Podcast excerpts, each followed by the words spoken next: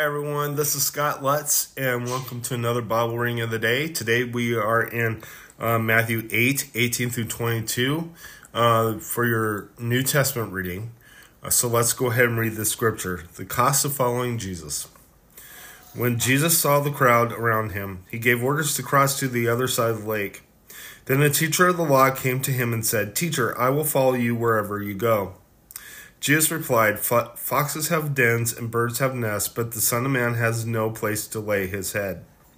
Another disciple said to him, Lord, first let me go and bury my father.